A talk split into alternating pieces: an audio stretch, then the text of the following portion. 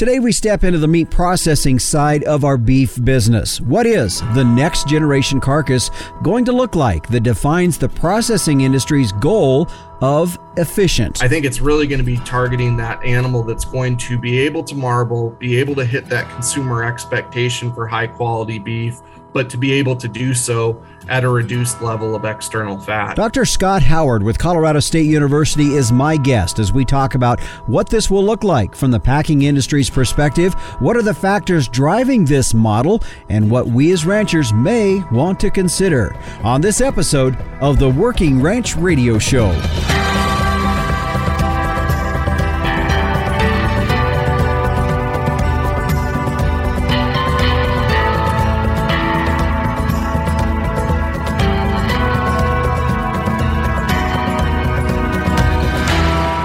Well, hi, everyone, and we welcome you again. It's another episode of the Working Ranch Radio Show. I'm your host, Justin Mills, coming to you all the way from the northeast corner of the cowboy state of Wyoming. And we're glad to have folks all across the country joining us as they do each and every week. Whether you're listening on the radio or whether you've chosen to download it on your podcast provider, we're glad to have you here with us. Well, if the opening intrigued you in terms of the terminology of next generation carcass, well, today's program is going to be very interesting for you. Dr. Scott Howard, affiliate faculty with Colorado State University, is my guest today. As we're going to be talking about that because really, what is coming down the line when it comes to what the uh, the beef processing industry wants to see in terms of helping them to be more efficient, be, be more sustainable, uh, all of those elements that come into play that down in at some point does affect us as ranchers, and that's really going to be the topic here today of our program program. So I'm glad to have Dr. Scott Howard with CSU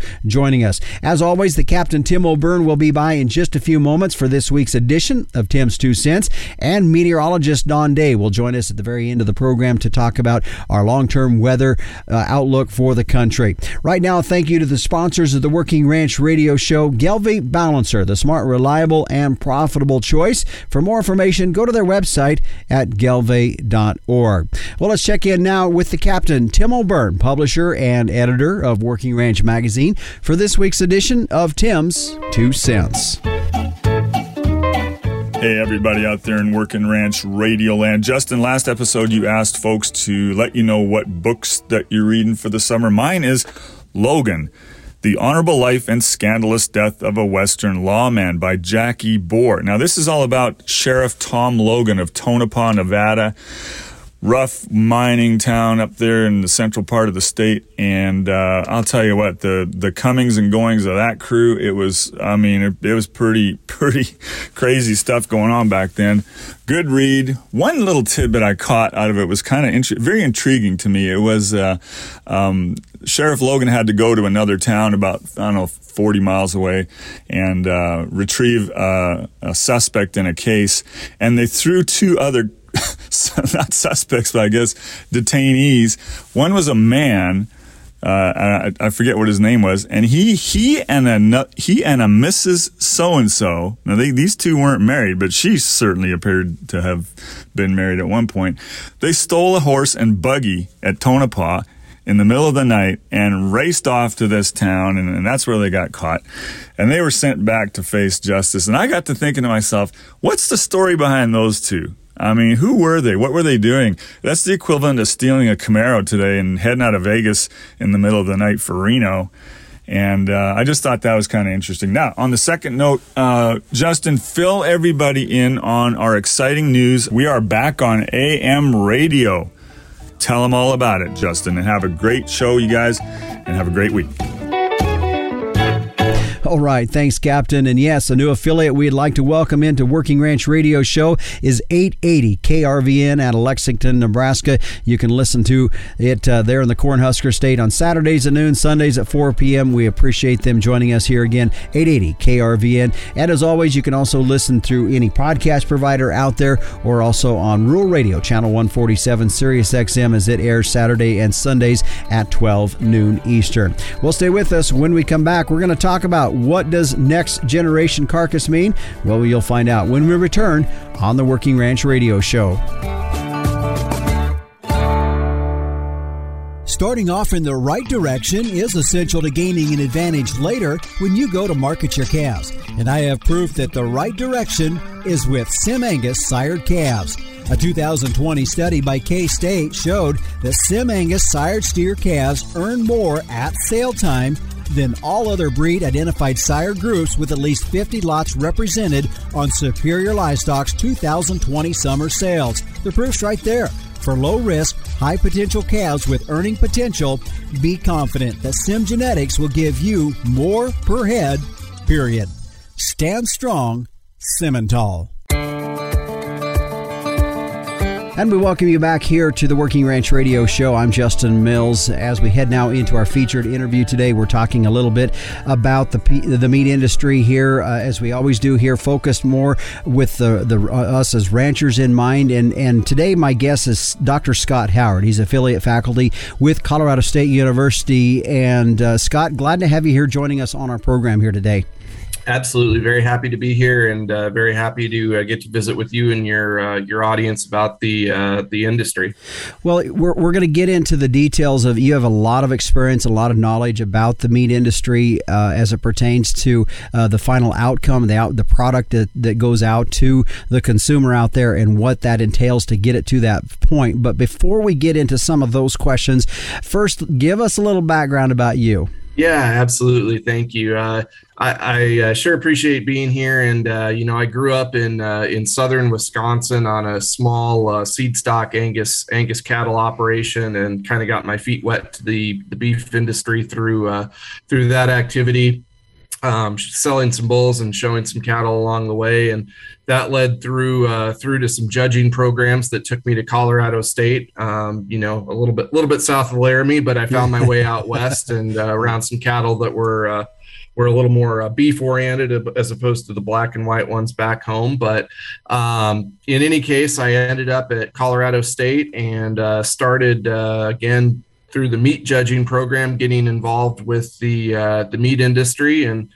That led me to a few internships along the way, and eventually I ended up completing a graduate program there at Colorado State, uh, primarily focused on beef quality, uh, growth and development, and uh, some some topics associated with uh, carcass yield and uh, value uh, value uh, valuation. So mm-hmm. um, from there, I went to work with uh, Cargill um, in a research and development capacity and spent two years in in that role focused on ground beef production and carcass yields. Then on through to another six years in supply chain, um, focused more so on our primary plant running running plans and conditions. And then uh, currently, um, in addition to my roles with Colorado State, I function as a director of operations for uh, Meyer Natural based in Loveland, Colorado. Mm-hmm. So a um, little bit of a whirlwind to take me from uh, the Midwest to uh, Colorado, but um, have gotten to meet a lot of great people along the way, and I'm excited to uh, talk with your audience here today. Well, we're glad to have you here, as I said before. Scott, when you and I, uh, a couple of weeks ago, or uh, it's been about three weeks ago, we were on a panel uh, discussion together uh, for the Style Conference down in Oklahoma City. And um, really want as as I listened to your talk there, and I, I didn't get the opportunity to listen to the entire thing, but for the most part of it there, and I and I, I feel sometimes that uh, for us here in the as as us as ranchers, it's good for us to know what down the chain looks like. And I've had other guests on, we've talked about that, but it's always good to come back and and talk about some elements of this. We are seeing the the idea of you know smaller processing plants or or rancher owned processing plants plants becoming a little bit more popular out there.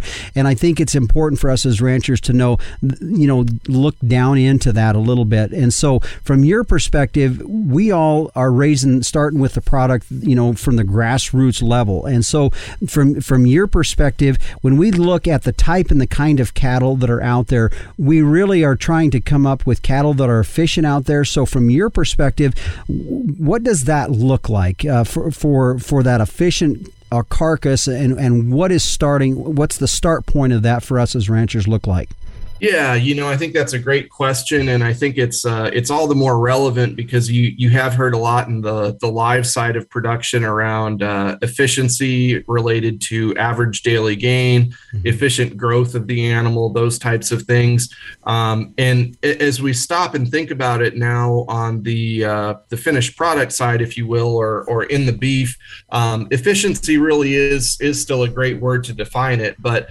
um, the way that I like to think of it is is moving moving more towards an efficient model of producing high quality beef.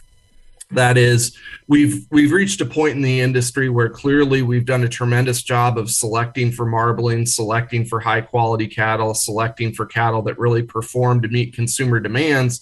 But the next generation of that in my mind is really moving towards the type of animal that can do that but do so at a reduced level of external fat if we look at the industry today, we're seeing a lot of very big, heavy carcasses that are also carrying a lot of cover. And in doing so, we're producing a lot of a lot of essentially, I'm not going to call it waste because there is a use for tallow, but um, it's certainly a type of carcass that requires more trimming. It requires more labor. Labor.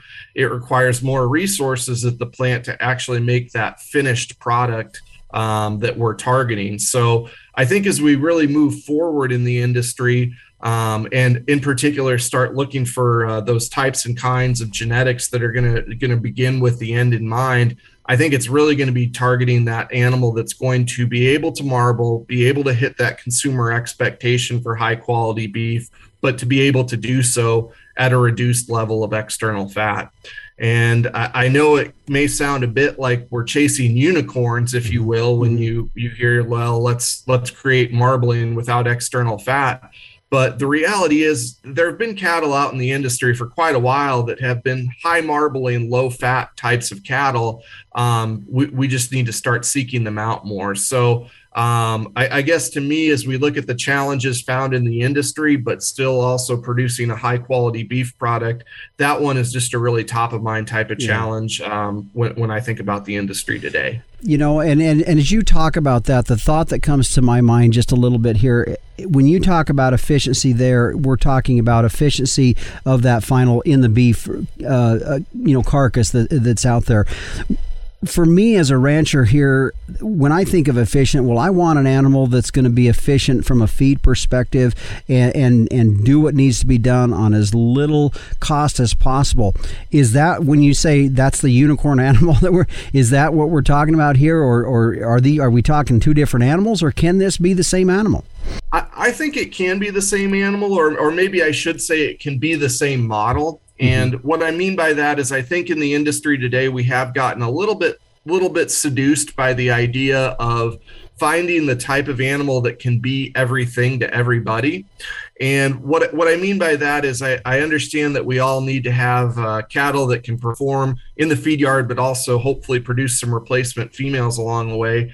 But with that being being said, uh, there's nothing wrong with having cattle out there that we know are a bit more terminally oriented, or we know are a bit more maternally oriented. And mm-hmm. if you really look back at the history of our breeding system, um, the foundation of the industry has really, really been been driven by that type of an approach. And as we've maybe moved a little bit away from that and more towards um, cattle that are trying to do multiple things, um, it, it, I think that's where we started to run into some potential challenges. So I, I guess to me, I, I, certainly recognize and appreciate the need for ranchers um, such as yourself and your listeners to be able to have that high efficiency, low input type of female that gets bred back each year and is able to have a calf.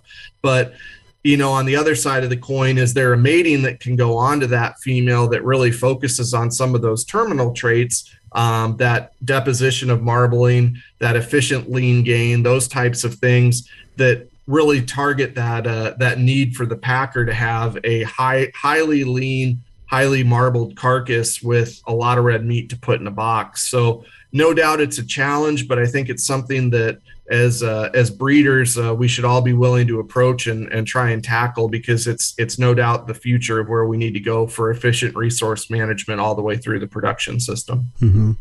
When we're in this time of the year, we're, we're actually past the spring of the year and, and just you know ways out from the fall when we'll, when the bull season uh, sale season will start to pick up a little bit. But that's the time of the year where you know there's probably a little bit more focus looking at okay what what what are the kind of genetics that we're going to be looking at in the these cattle for the coming for the next calf crop or what direction we're going to be going.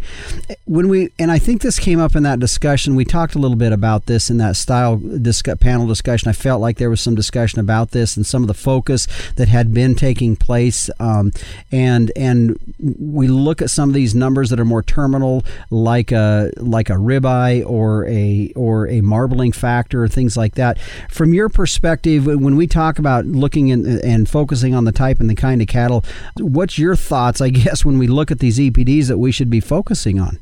Yeah, absolutely. You know, I think it's uh, it, for for one. I'll start with the fact that no doubt carcass traits are are a challenge to select for, and and what I mean by that is it takes a very dedicated effort by a seed stock producer to start amassing carcass data on a large scale. Um, obviously, ultrasound has been a, a tool that um, the industry has used for a long time, but at the end of the day, that is a predictor of um, that ultimate carcass performance. Um, really putting those cattle on the rail is where the rubber meets the mm-hmm. road. Mm-hmm. And no doubt it takes a lot of concerted effort to get contemporary groups together to do that. So um, I think there is definitely a premium um, for uh, seed stock producers who are really making a concerted effort to tie their genetics to actual carcass data and uh, really understand those things as far as taking the next step beyond just ultrasounding their bulls. So um, that may be a little bit more of a high level statement, but yeah. getting more in the weeds. Um, certainly, marbling is always going to be a priority. Um, no doubt, there is always going to be a reward for highly marbled cattle in our, in our industry. Our consumers continue to tell us that marbling is important. But that being said, um, in my mind, we've we've selected fairly hard for marbling and gotten to a point where we really need to start shifting gears and seeing what we can tie in there with it. And those things to me are things like marbling at a slightly reduced level of fat thickness. So yeah. a bull that might be a little bit lower fat in addition to having a higher marbling score. One other one that I know has received quite a bit of attention and is a little bit sensitive, especially to the ranching groups, just because again it does does encourage selection for larger animals, but carcass weight is another one that's out there. And at the end of the day, um, any metric aside, the best way to add saleable product to an animal is to make them bigger. And um, I, am certainly not advocating that we start putting a bunch of elephants out on our pastures or anything like that, because there's countless problems that come from that. But again, making sure that we can find that animal that's going to produce that 900 pound carcass, which might mean that it is a 1450 or 1500 pound finished steer. Um, you know, we have we have some concerns around portion size and th- some things like that, no doubt. But at the packing level, um, we also have concerns around the total number of pounds that we're going to put in a box per man hour. And the simple truth is that if we run an average carcass weight of 900 pounds at 350 head an hour versus say an 800 pound or 800 pound carcass at 350 a head chain speed um, you're going to put more saleable product in the box with the heavier carcasses so um, again i guess to me if i were to if i were to kind of put them in order I, would say a combination of marbling and fat thickness, and then tying in some some hot carcass weight to that. Mm-hmm. And uh, I know I omitted one that's also popular on the radar in ribeye area, so yeah. I'll, I'll, maybe pause and see if you've got questions, okay. and we can talk a little bit more about that. You bet. My guest today, Dr. Scott Howard with uh, Colorado State University. We're talking about just kind of some some of the details about the the meat side of the industry that we as ranchers don't always really have a good good grasp on, and he's kind of knows the insides of this business, of that side of the business quite a bit. We're going to continue when we come back here with more. We've got two more segments where we're going to visit, and we still have a lot to talk about. Stay with us. You're listening to the Working Ranch Radio Show.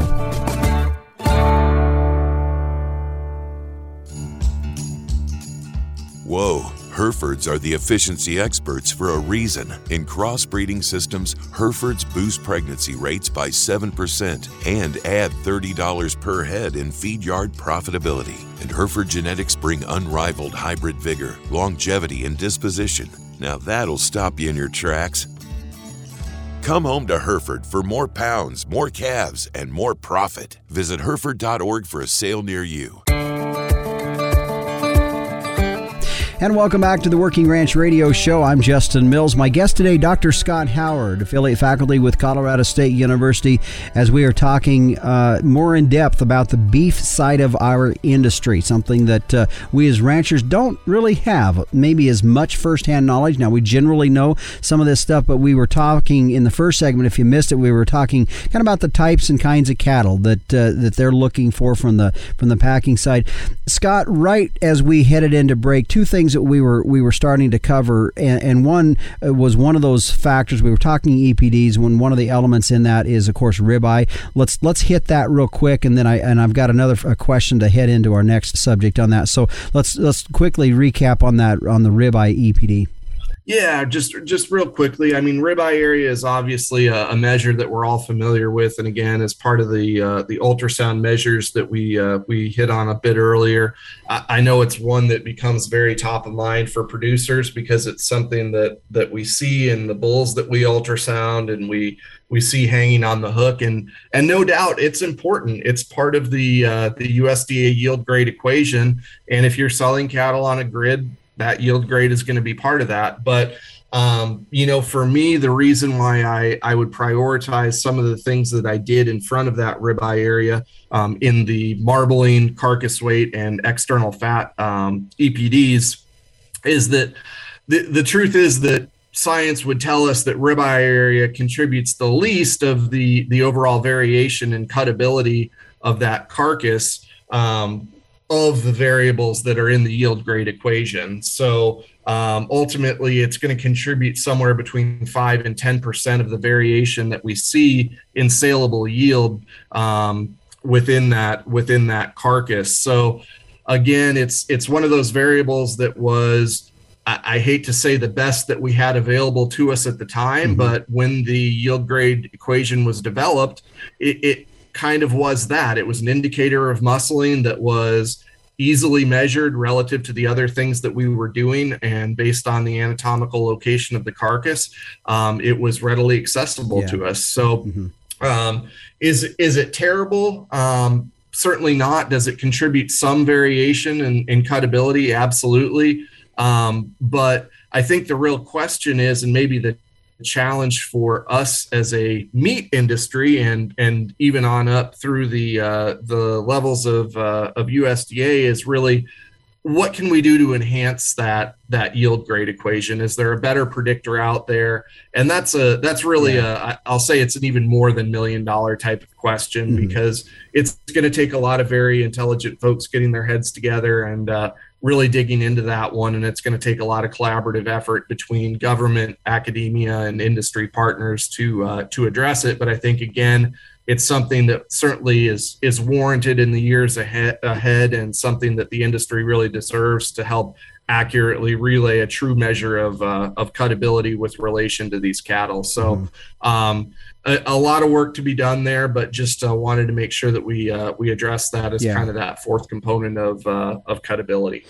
And as you answered that question, you actually brought up another topic that I, I let's let's hit this real quick before we get into labor, the subject that I have, and this yield grade, as you said, are there more accurate methods out there? Yeah, I mean, so in a purely academic sense, uh, uh, the answer is yes. Mm-hmm. Um, you know, and again, I, I want to be clear that yield grading is still directionally very accurate. Is a yield grade one higher cutability than a yield grade five? Absolutely. Um, is a yield grade three higher cutability than a yield grade four? 100%.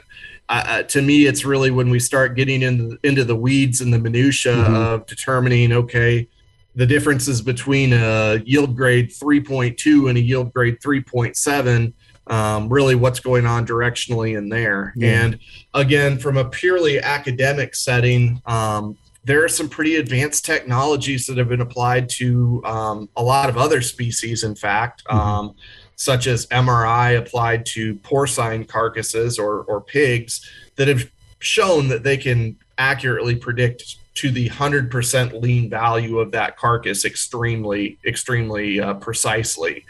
Um, that being said, X ray is another one that's mm-hmm. out there that we know we can measure the lean content of beef trimmings with an extreme level of accuracy using X ray. So, again the, technologies are certainly there. Um, it's it's really like i said getting together that collaborative approach of industry academia and government to really find find the one that we feel is most appropriate the most accurate the most precise and the most repeatable to develop um, yeah. the right message that we would need to send back to our producers. Yeah all right, let's get into. You touched on it a little bit ago uh, and started down that road. I think in our first segment with you here. Let's let's continue down this because one of the things that you were talking about there, as you were re- referencing, uh, maybe looking at something that could produce a higher carcass weight, which is a little contrary to you know to maybe us or some of us as ranchers because I'm like I'm thinking I'm not wanting big, and you mentioned that,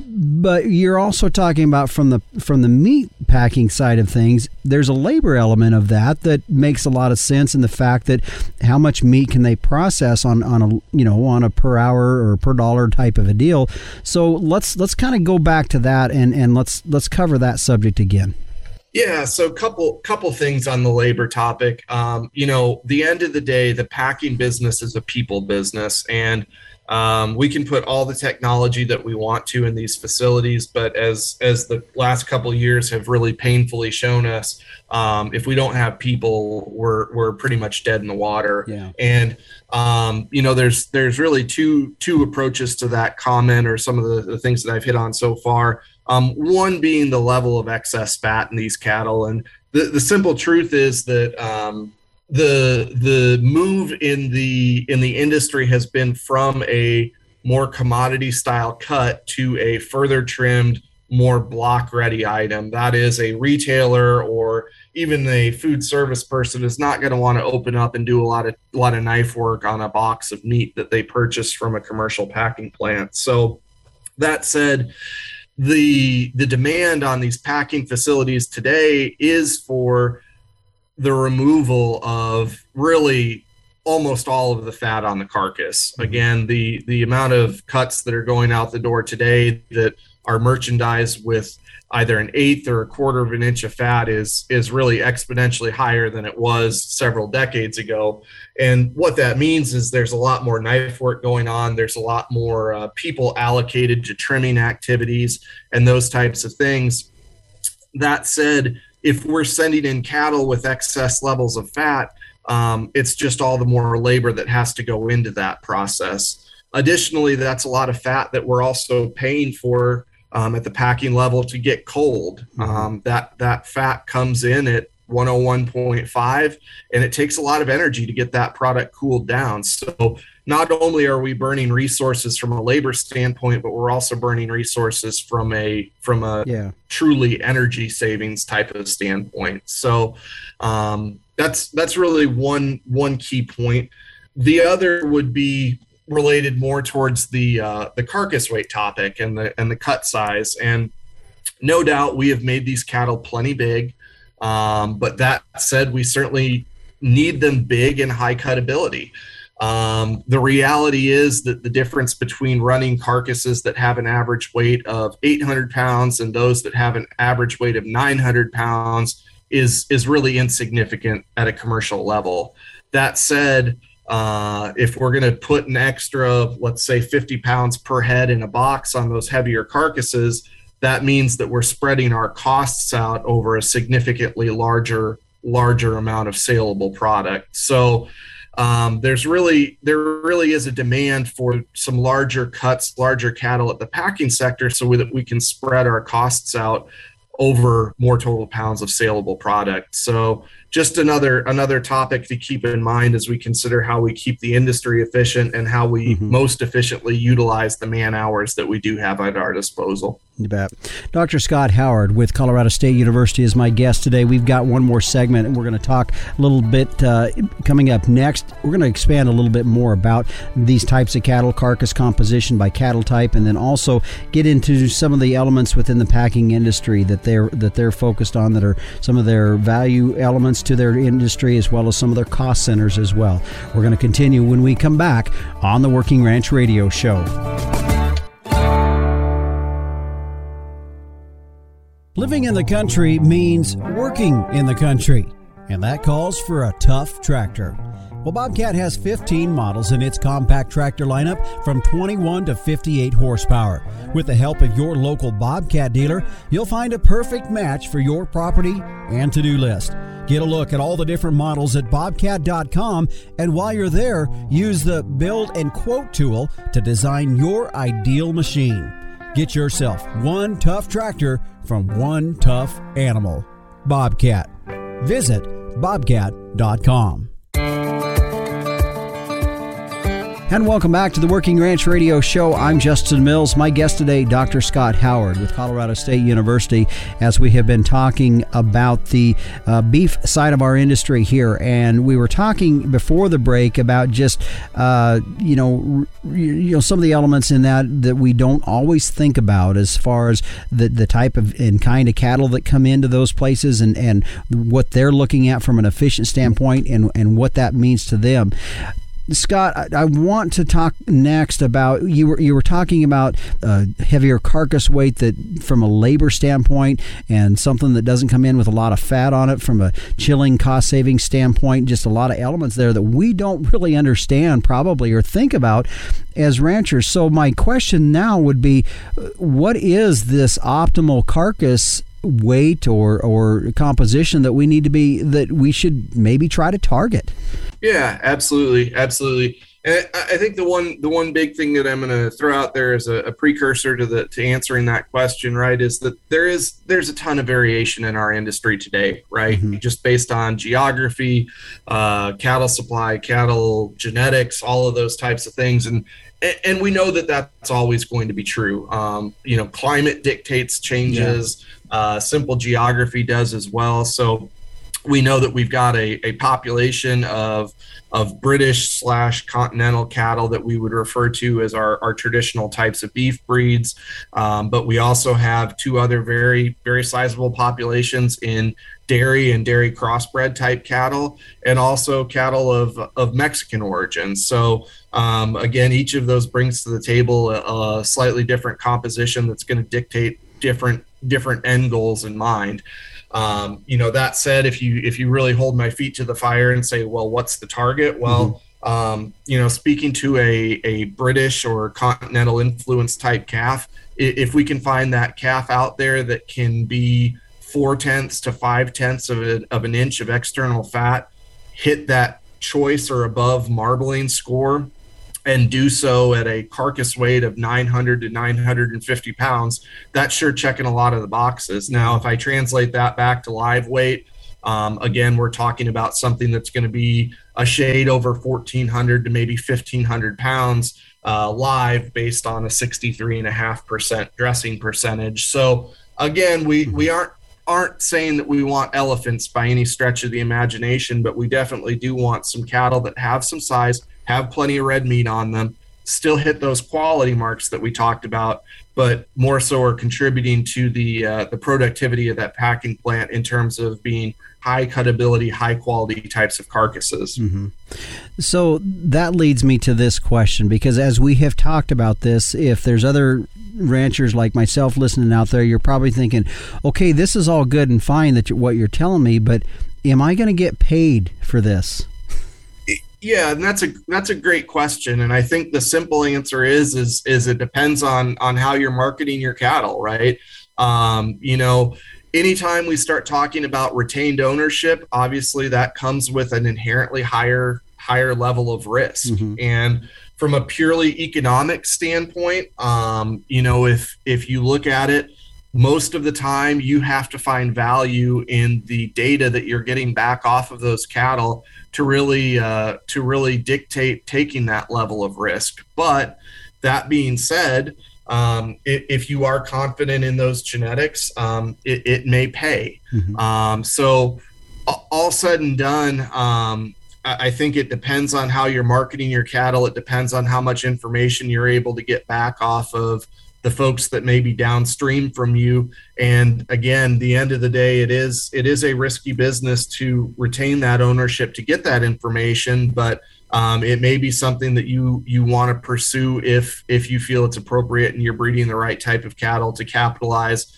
on either a dressing percentage advantage that might be there by selling them in the beef or a yield and quality advantage that might be there by putting them on a grid. So a lot of lot of questions to be answered though there and i'm i'm not going to say that there's any one perfect fit for uh, for everyone in the industry. I think the biggest biggest advice that i would give to your listeners is just that um, again you need to weigh the weigh the cost benefit of the whole deal and understand that you are taking risk by continuing um, that retained ownership through that model um, and again, you need to be able to find ways to mitigate that, whether that be through genetic selection, placing value back in the data that you're getting, or some other means. Mm-hmm.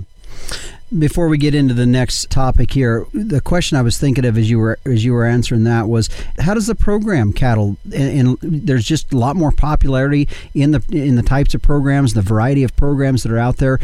How does all of that fit uh, with what we've talked about here today with these programs?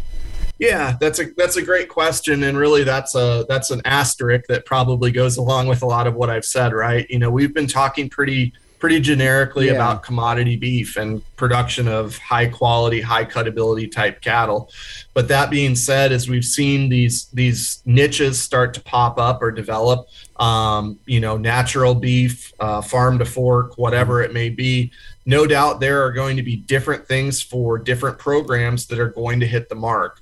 Um, you know, if we look at the mo- one of the more su- or some of the more successful branded beef programs out there, most of them come with some pretty stringent carcass mm-hmm. requirements. Mm-hmm. And that said, those are geared around exactly what their consumers want. So again, if you as a producer are are aligned or targeting one of those grids, some of the things that I may have said may be totally different. Mm-hmm. And if you're in a grid that rewards you for significantly higher quality cattle and is less of a less focused on cutability, it, it may be a totally different ball of wax for you. So um, I think again, it, it just goes back to our, our comments from the get go that when we begin with the end in mind, we we really need to make sure we're targeting um, what we what we need to do as far as a producer to approach that end goal and what that end goal may be and it might not be the same for everybody out there. Yeah.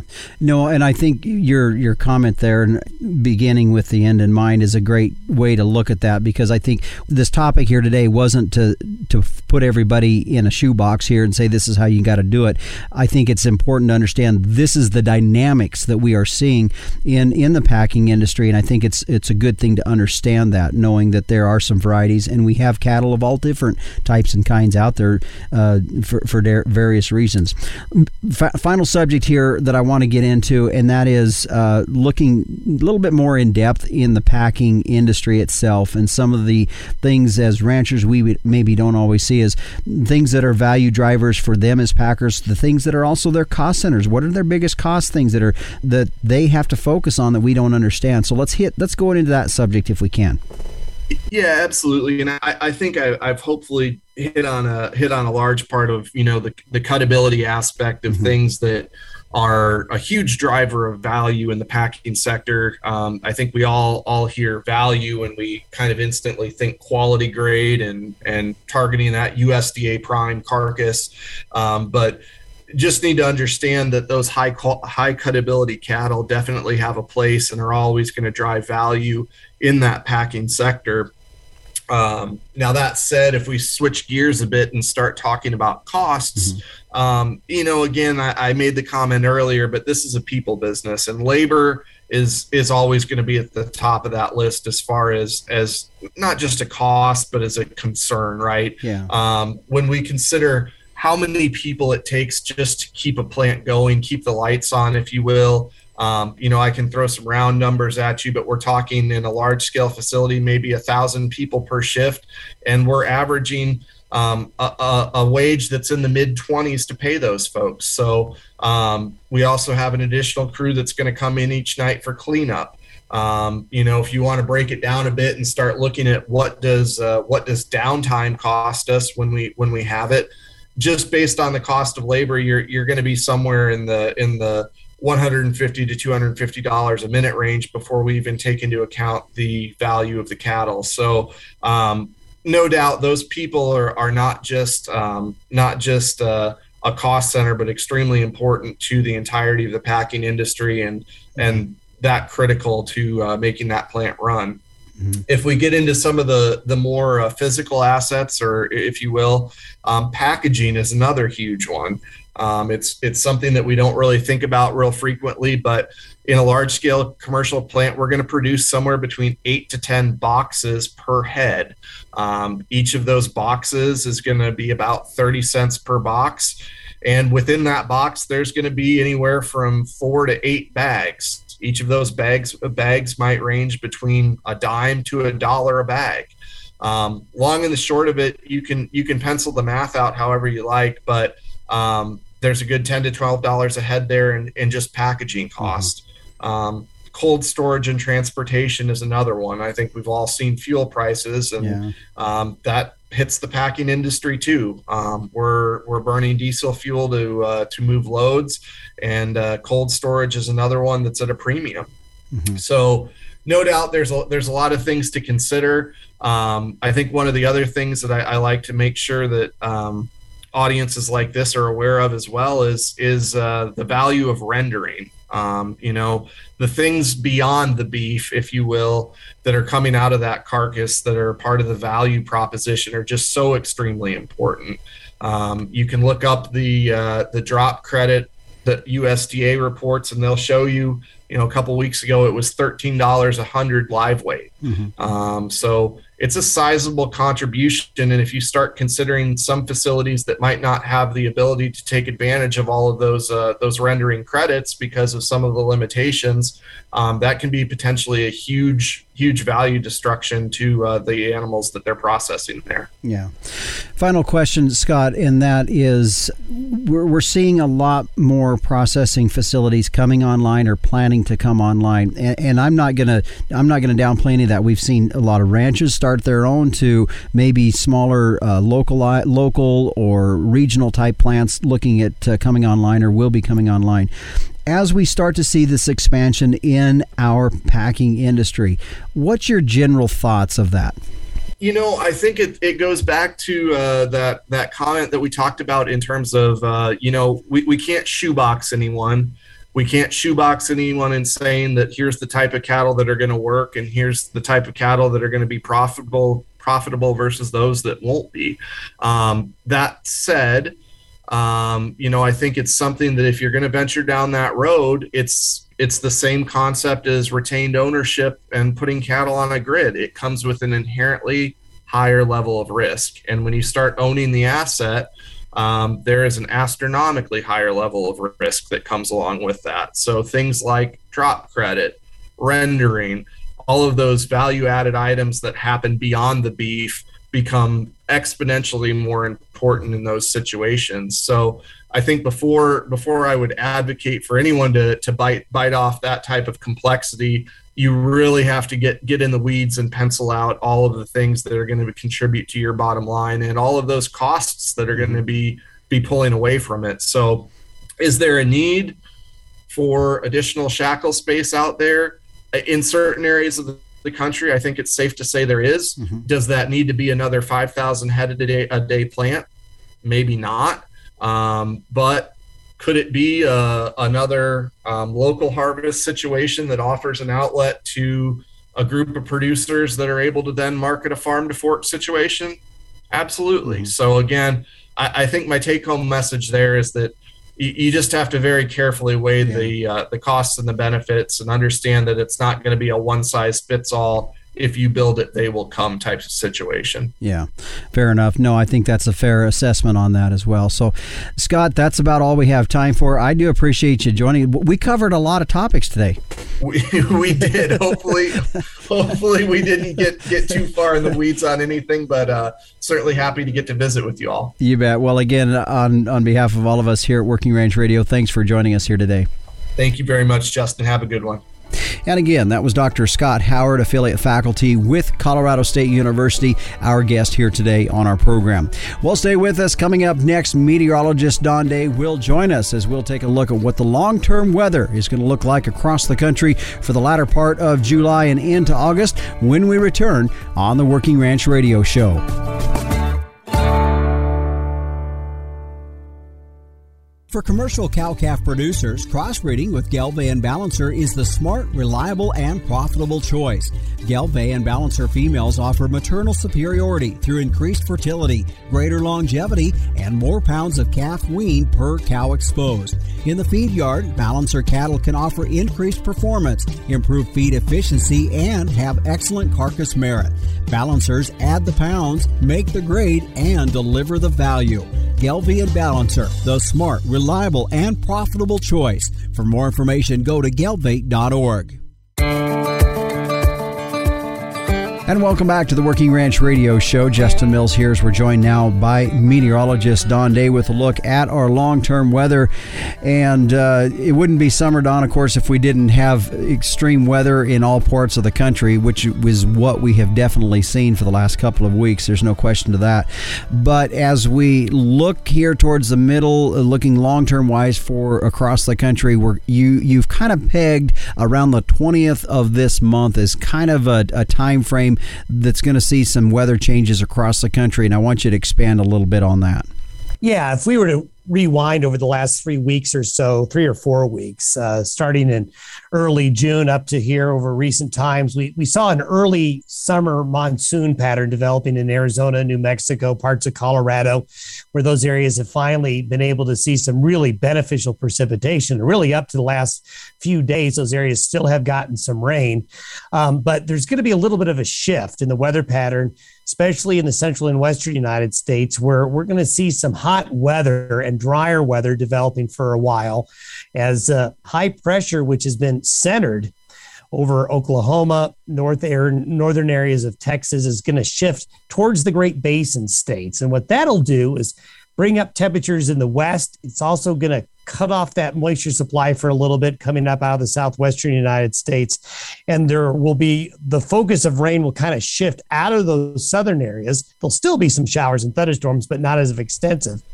And we're going to see a shift of some better rain chances across the northern plains. That would be Montana, the Dakotas, Minnesota, Wisconsin, and parts of the northern and western Corn Belt, which is good for those areas mm-hmm. to pick up some precipitation. But in this period of time where it does get warmer and drier in the west, uh, that is certainly going to be a concern for wildfire activity because you can still have lightning and you're going to have this warmer, drier stretch. But going back to that time frame of around July 18th or 20th, what we see happening is the high that's shifting westward into the Great Basin will then pack its bags and head back to the east, back into the southern plains, going back into that Texas, Oklahoma region area there. And that's going to open the door to that subtropical monsoon moisture flow again. So, right around that third week of July and probably up here we are talking about August already, yeah, believe it yeah, or not, uh, into early August. I do see a resurgence of that moisture coming back on in. Mm-hmm. So um, th- that's going to be good for the southwestern United States. Some of the western high plains, places like eastern Colorado, eastern New Mexico, um, parts of the areas along and east of the Continental Divide into the Rockies.